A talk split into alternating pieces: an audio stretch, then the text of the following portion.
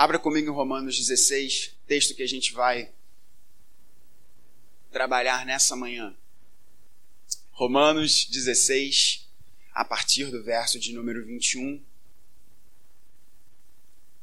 Eu faria a leitura do verso 21 ao verso de número 24.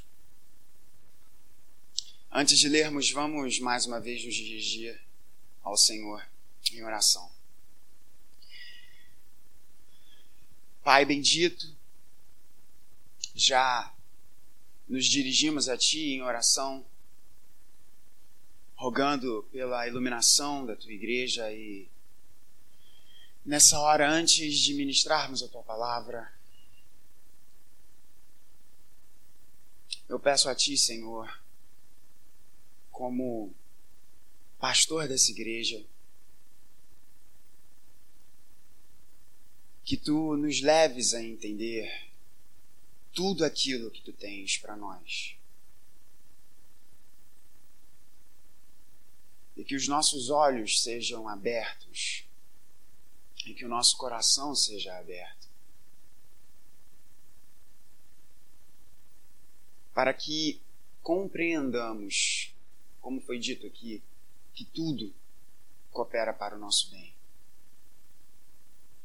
Por isso, Senhor, abre os olhos do nosso coração para nós entendermos a profundidade e a extensão de todas as coisas. De forma muito especial, Senhor, eu peço pela vida da minha esposa. Ser com ela exatamente agora onde ela está. Também com o meu coração, Senhor, com a nossa família. E louvado seja o teu nome, Senhor, por essa igreja que nos acolhe, que nos ama, que torce por nós. É muito bom poder estar junto com amigos. Louvado seja o teu nome por isso e que as palavras dos meus lábios e o meditar do coração da tua igreja sejam agradáveis na tua presença. Em nome de Jesus. Amém. Assim diz a palavra de Deus, Romanos 16, a partir do verso de número 21, e eu farei a leitura na Almeida Revista e atualizada. Assim diz a palavra de Deus: Saúda-vos, Timóteo, meu cooperador, e Lúcio, Jason e Socípatro, meus parentes. Eu, Tércio, que escrevi esta epístola, vos saúdo no Senhor. Saúda-vos Gaio, meu hospedeiro e de toda a igreja. Saúda-vos Erasto, tesoureiro da cidade, e o irmão Quarto. A graça de nosso Senhor Jesus Cristo seja com todos vós. Amém. Estamos caminhando para o final desta gloriosa epístola. É muito legal, é muito legal pensarmos quanto tempo nós nos dedicamos a Romanos.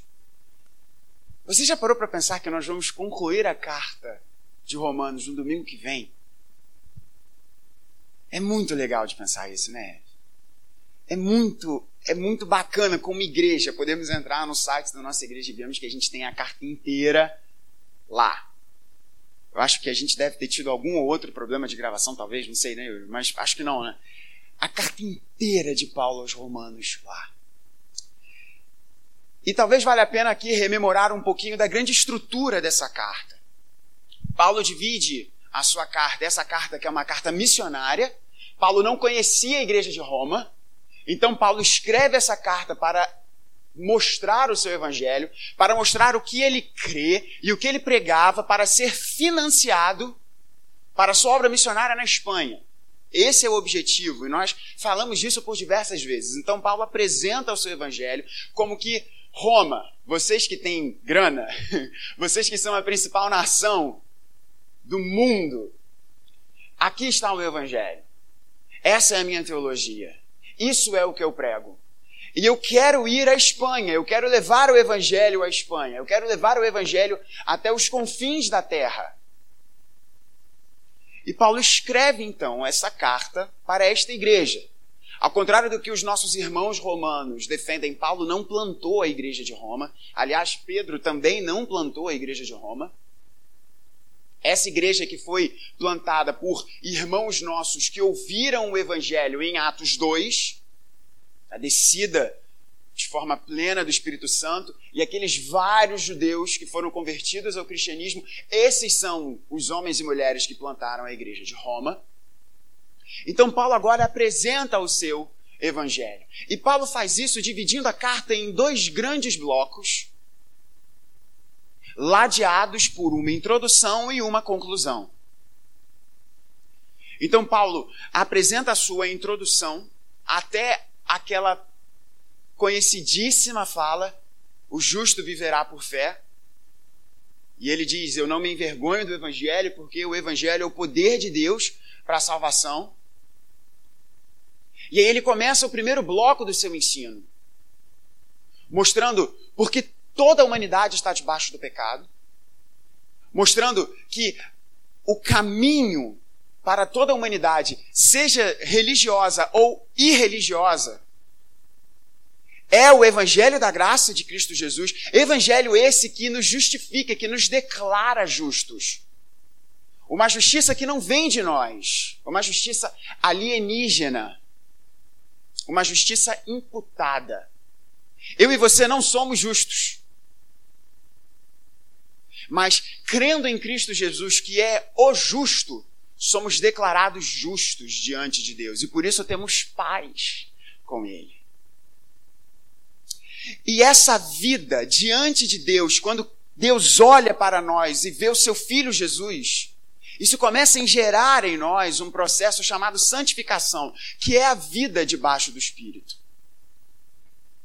E um dos sermões mais geniais dessa série, e eu já falei desse sermão várias vezes, Rev, é o seu sermão. E agora? Em Romanos 8, vida debaixo do Espírito. Essa é a vida que eu e você temos.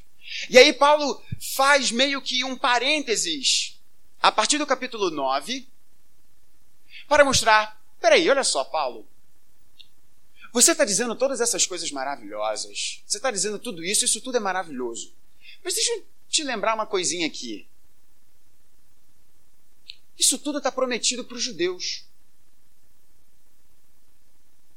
Sabe quem é que persegue a igreja, Paulo? Porque quando Paulo escreveu aos Romanos, o Império Romano ainda não era o perseguidor. Os judeus eram os perseguidores dos cristãos. Paulo, sabe quem é que persegue a igreja? Os judeus. Então, você acabou de dizer que nada pode nos separar do amor de Deus, mas vem cá, Deus se esqueceu de tudo que ele prometeu no Antigo Testamento? Porque esse povo aí, esse povo aí não recebeu o Messias. Aliás, esse povo aí crucificou o Messias. Que história é essa, Paulo? Como é que você explica isso? E aí Paulo passa então os capítulos 9, 10 e 11 de Romanos explicando por que, que Deus não falhou nas suas promessas. Pois as suas promessas eram para o Israel espiritual, não o Israel físico. E nós passamos longos domingos explicando isso. E então Paulo entra no segundo grande bloco de Romanos, que começa do capítulo 12 e vai até o 15. Um bloco extremamente prático, em que Paulo pega toda a sua teologia dos capítulos 1 a 11 e agora diz: diante disso tudo, vivam assim. Romanos 12 até Romanos 15. E Paulo termina a sua carta, essa conclusão, em Romanos 16, em que eu acho lindo demais. Eu acho lindo demais. E eu gostaria muito de ter pregado nesses versos anteriores. Porque eu acho maravilhoso, irmãos. E nessa manhã eu quero falar com você sobre como Deus usa gente diferente, como Deus usa a nossa amizade e a graça do nosso amigo. Esse é o nosso plano de voo para essa manhã. Como Deus usa gente diferente, a graça da amizade e a graça do nosso amigo. É um barato de percebermos como que Paulo, no capítulo 16, depois de escrever a maior obra que um ser humano pode produzir, inspirado pelo Espírito Santo de Deus, Paulo começa a dizer: meu amigo, um abraço para Fulano, um abraço para Ciclano. um beijo para Maria. Fulano de tal, tá tudo bem aí na sua casa? Um abraço. É lindo isso. É lindo isso. Como Paulo, a partir do capítulo 16, ele começa a escrever para um monte de gente. No verso 13, nós vimos isso. Saudai Priscila e Áquila, meus cooperadores em Cristo Jesus, os quais, pela minha vida, arrancaram a sua, arriscaram a sua própria cabeça. Isso eu lhes agradeço, não somente eu, mas também todas as igrejas dos gentios. E ele começa a dizer nomes interessantíssimos aqui, né? Querido Epeneto, que nome bonito para filho. Saudai Maria, que muito trabalhou por vós. Saudai Andrônico, Júnias, Ampliato, meu dileto amigo, Urbano. Saudai também o meu amado Estaques. Saudai Apeles, aprovado em Cristo. Saudai os da casa de Aristóbulo. Que coisa bonita. Aristóbulo. Hoje em dia tá, tá na moda, né? Você ter cachorrinhos engraçados com nomes diferentes, né? Seu nome de cachorro é Aristóbulo. Espero que ninguém, ninguém visitando hoje, nem ouvindo essa mensagem, que seja que tenha o nome de Aristóbulo. Eu acabei de falar que é nome de cachorro. É lindo isso. É lindo isso. E nesse texto aqui, que nós acabamos de ler, antes da doxologia final, que vai ser a grande chave de ouro para essa série de Romanos, Paulo aqui a primeira parte do capítulo 16, Paulo saudou os seus amigos que estavam em Roma. Depois ele faz uma, uma rápida reflexão, uma rápida admoestação. Então ele saúda os que estão com ele. O que, que ele diz no verso de número 21? Saúda-vos Timóteo, meu cooperador, e Lúcio, Jason e Socípatro, meus parentes. Paulo estende a oportunidade para aqueles que estavam com ele, e os estudiosos vão nos dizer que Paulo estava em Corinto quando ele escreveu esta carta, hospedado na casa de Gaio, e nós já vamos chegar a Gaio no verso de número 23. Número 23. Mas Paulo está com essa galera, Paulo está com esses amigos, e agora ele diz: Olha só, Timóteo, meu cooperador, e esses três, Lúcio, Jason e Socípatro, eles saúdam a vocês. Quem era Timóteo? Timóteo era filho por parte de mãe judeu e por parte de pai gentio. Timóteo, a quem Paulo diz que era seu filho na fé, seu discípulo, seu amado discípulo. E esses três aqui, meus parentes, nós não temos nenhum registro de Paulo tendo de fato irmãos de sangue. Por isso, os estudiosos vão nos dizer aqui que esses três, quando Paulo diz que são meus parentes, é que eles eram cristãos judeus: Lúcio, Jason e Socípatro. Na verdade, alguns estudiosos vão nos dizer que seriam esses três judeus, ou então apenas Jason e Socípatro, e Lúcio não seria parente de Paulo, porque apenas um, um, uma questão linguística aqui, porque o parentes, nós, os estudiosos não sabem se ele se, se ele se aplica para todos os três nomes ou apenas para um deles. E outros vão nos dizer que Lúcio aqui, na verdade, seria Lucas. Seria a forma latina de Paulo se referir a Lucas, porque Lucas é o nome grego do médico amado. De modo que nós não sabemos se Jason e Socípatro são os judeus, e Paulo aqui está dizendo, ó, Jason e Socípatro, judeus, junto com Lucas, o médico amado, e Timóteo, estamos todos saudando vocês. O ponto aqui é, Timóteo, Lúcio, Jason e Socípatro, não temos muitos detalhes sobre a sua vida, sobre as suas vidas. Temos mais um pouco de Timóteo e um pouco também sobre Lúcio, se for Lucas. Mas nós não temos muitos detalhes sobre Jason e Socípatro. Talvez Jason aqui é aquele que hospedou Paulo em Tessalônica, em Atos 17, aquele famoso texto, né, que as autoridades judaicas dizem: "Estes que estão transtornando o mundo chegaram até aqui", e dizia que era a casa de Jason. E eu leio Jason e sempre, leio, sempre lembro de Jason, Impossível não lembrar disso. Vem daí, né? Você viu Jason, filme de terror, vem daí, Jason. Outra coisa para apagar da gravação, tá? O ponto aqui é que Deus utiliza, junto com Paulo, o grandioso Paulo, homens e mulheres que nós não sabemos nada a não ser os seus nomes.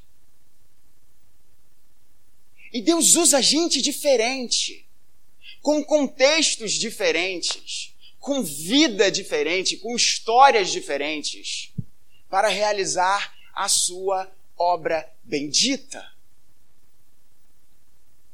Viajar pela Europa e visitar as igrejas europeias é um barato, porque os europeus, eles, as igrejas mais tradicionais, eles tinham um costume que eu acho lindo, que eu acho lindo. Já me falaram, Gabriel, eu acho meio meio bizarro você falar que acha isso lindo, mas eu, eu acho isso muito bonito. Que as, os homens e mulheres de história dentro da igreja, eles eram todos enterrados no chão da própria igreja. Então, sempre que. E aí, algumas igrejas eram dentro, outras eram fora. Mas a ideia era que quando você entrasse para adorar a Deus, os seus pés iriam pisar sobre os restos mortais de irmãos e irmãs em Cristo que lhe antecederam naquela igreja. Todos aguardando um dia a ressurreição do corpo. É lindo isso. Eu acho isso muito lindo, eu acho isso muito belo. E o mais interessante é que nas igrejas europeias nós vemos como que homens desconhecidos estão enterrados com homens e mulheres conhecidos, com diferentes histórias, com diferentes contextos. Porque não se engane, apenas nas igrejas muito importantes e tradicionais e que apenas os nobres eram enterrados. Mas em várias outras igrejas você tinha o Zé das Couves é, é, é, enterrado junto com o maioral da cidade. Porque Deus faz a sua obra com diferentes pessoas, diferentes tipos, diferentes histórias. E isso é lindo demais. Isso é lindo demais. Paulo prossegue aqui, e aí vemos uma coisa incrível. Eu, Tércio, que escrevi esta epístola, vos saúdo no Senhor. Tércio era o amanauense. Tá certo, Red? Palavra bonita. Quem era esse sujeito? Os estudiosos vão nos dizer que Paulo provavelmente era Mr. Magoo. Paulo era provavelmente quase que cego. Porque Paulo diz: Veja com que grandes letras eu vos escrevi. Então, os estudiosos vão nos dizer, talvez, que esse fosse o espinho na carne que Paulo se refere. Sua falta de visão.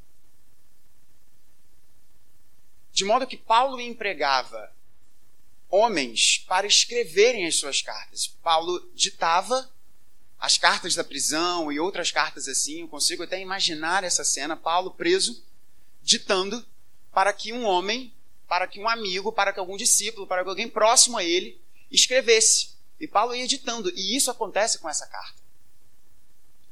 Nós vemos aqui que quem escreveu enquanto Paulo ditava era Tércio.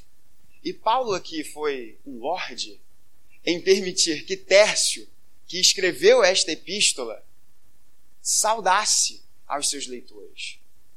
E o lindo aqui, nós não vamos poder dedicar tempo nessa parte aqui, mas esse texto é um texto maravilhoso para falarmos sobre a inspiração das Escrituras, porque o grego correto aqui é não é eu, Tércio, que escrevi esta epístola, vos saúdo no Senhor. Mas corre... o grego correto aqui é eu, Tércio, que escrevi esta epístola no Senhor, vos saúdo. Ora, quem era Tércio? Tércio não é o autor da epístola. Tércio é só o sujeito que escreveu lá. Mas Tércio sabia que todo aquele processo era guiado por Deus. Por isso ele diz: Eu que escrevi esta carta no Senhor vos saúdo. Mas esse é um papo para uma outra hora. Esse é um outro sermão. Saúda-vos Gaio, meu hospedeiro de toda a igreja. Saúda-vos Erasto, tesoureiro da cidade, e o irmão Quarto. Diferentes pessoas, diferentes contextos, diferentes histórias, todos eles ali juntos naquele momento em Corinto para entregar a maior carta da humanidade. O que eu e você podemos trazer para a nossa realidade no dia de mesa, no dia em que nós estamos diante da mesa do Senhor? Eu sou diferente de você, meu irmão. Eu sou diferente de você, minha irmã. Temos diferentes contextos, temos diferentes histórias, temos diferentes preferências, mas somos um no Senhor. Isso é lindo demais. Isso é lindo demais, irmãos, porque. Vamos lá. Estar fora do Brasil nesse momento de eleição, e, pô, reverendo, mais uma vez você vai ficar falando das eleições, mais uma vez, mais uma vez eleições. Mas ter ficado fora do país nesse momento de eleições, como eu queria ter votado. Como eu queria ter votado. Pena que eu não pude votar. Foi interessante ver de longe como que famílias, amigos, gente, colega de trabalho, como que as tretas intermináveis se renovavam a cada manhã.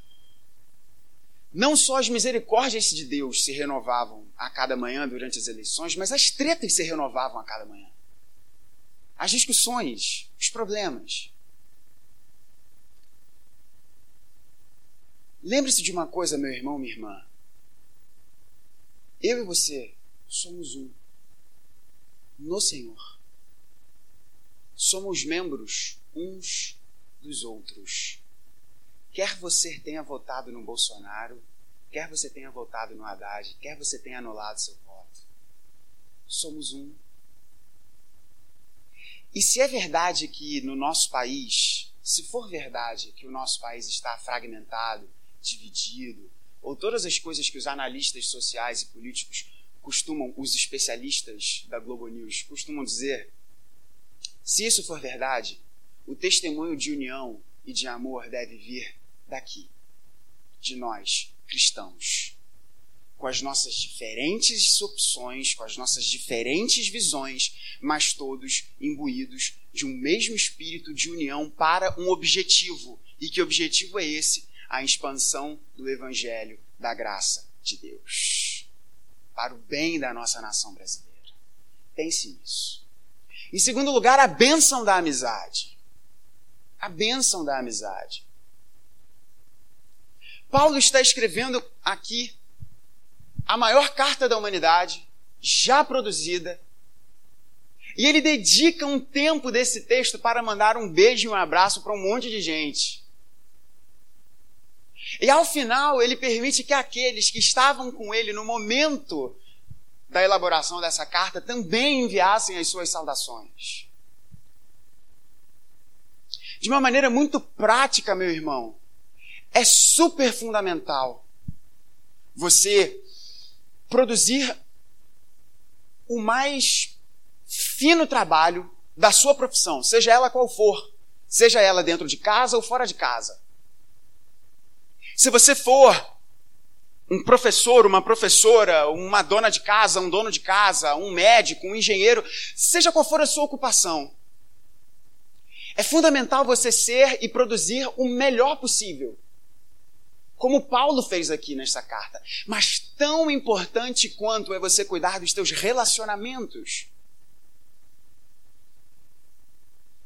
Pois Paulo faz questão, e para para pensar nisso, para para pensar no que o Espírito Santo quer que você entenda. Pois nós não estamos diante de uma obra qualquer. O Espírito Santo faz questão de conduzir a mente de Paulo para não apenas nos apresentar a maior obra de teologia já feita, mas uma obra de teologia recheada de carinho e amor pois ele faz questão de nomear um monte de gente e saudar a todas essas pessoas. C.S. Lewis, o gênio C.S. Lewis, vai nos dizer uma coisa que é muito verdade. Escrevendo sobre os quatro amores e nos dizendo sobre o amor entre amigos, ele vai nos dizer uma coisa que é muito verdade, que existe um lado de nós que apenas é demonstrado quando nós estamos com os nossos amigos. E você já não parou para pensar como isso é verdade? Não é uma questão de, ah, o sujeito é duas caras, o sujeito muda quando está com outras pessoas. Não. Existe um lado meu que eu só apresento quando estou junto com o Vlá, com o Tinho, com o Lucas. Existe um lado meu que, que eu só apresento, que eu só mostro quando estou junto com, amor, com amigos meus. E não é assim também na sua vida. Pois os nossos amigos, eles afloram em nós emoções, falas, gestos que não aconteceriam se nós estivéssemos sozinhos.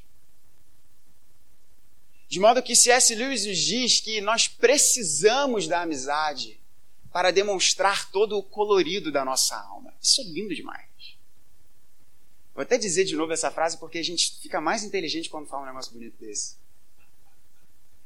Nós precisamos, e eu e você precisamos da amizade para que nós demonstremos todo o colorido da nossa alma. Você foi criado para espelhar os atributos de Deus. E você não vai conseguir espelhar todos os atributos de Deus sem os seus amigos. Sem os seus amigos. Eu acho lindo de nós pensarmos, e isso eu termino esse segundo ponto muito breve, como que Paulo apresenta a maior obra de teologia feita pela humanidade.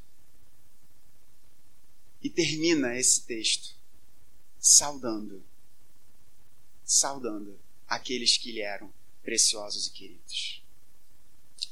E ele termina dizendo aqui sobre, depois de falar sobre Gaio, que era aquele que hospedava a igreja. Depois ele falar sobre Erasto, um importante membro da cidade de Corinto ou de Éfeso. Os estudiosos aqui não, não, não, não sabem ao certo se Erasto, porque foi encontrada uma inscrição em Corinto sobre um administrador da cidade falando sobre Erasto, então alguns estudiosos vão, não sabem se Erasto era de Corinto ou se Erasto era de Éfeso, mas Paulo passou uma boa parte da sua vida nessas duas cidades. E ele termina dizendo: A graça de nosso Senhor Jesus Cristo seja com todos vós. Amém. Nós vamos celebrar a mesa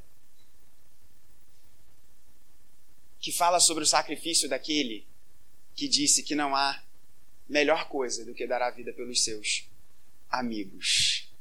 Pelos seus amigos. Nós vamos celebrar a mesa daquele que tem a graça que faz os nossos olhos serem abertos para a beleza que é sermos diferentes. Nós vamos celebrar agora o sacrifício na cruz daquele que, diante de toda a maldade do nosso coração, tomou o nosso lugar. O nosso lugar de inimigos de Deus, para que agora sejamos amigos de Deus. A graça desse que morreu por nós não quando nós éramos amiguinhos dele, mas quando nós éramos verdadeiros inimigos de Deus. Essa é a graça que Paulo deseja a Roma, essa é a graça que o Espírito Santo deseja para mim e para você nessa manhã. A graça do nosso amigo Jesus. Quer ser amigo de muitos? Seja amigo de Cristo. Receba o Evangelho e seja amigo de Deus. Pois Ele, nessa amizade bendita, vai transformar o seu coração para você compreender que somos muitos, somos diferentes, temos diferentes histórias, temos diferentes contextos e ainda assim somos um. A graça do amigo Jesus vai mostrar ao seu coração como eu e você precisamos dos nossos amigos. E a graça do nosso amigo Jesus é a graça que nos chama para a mesa, tal como um amigo chama outro para tomar um suco, tomar um café, comer alguma coisa e ter uma gostosa conversa. E é essa mesa que eu e você agora somos convidados. Chamo os presbíteros da casa do Senhor aqui presentes para ministrarmos a mesa e o nosso reverendo Mal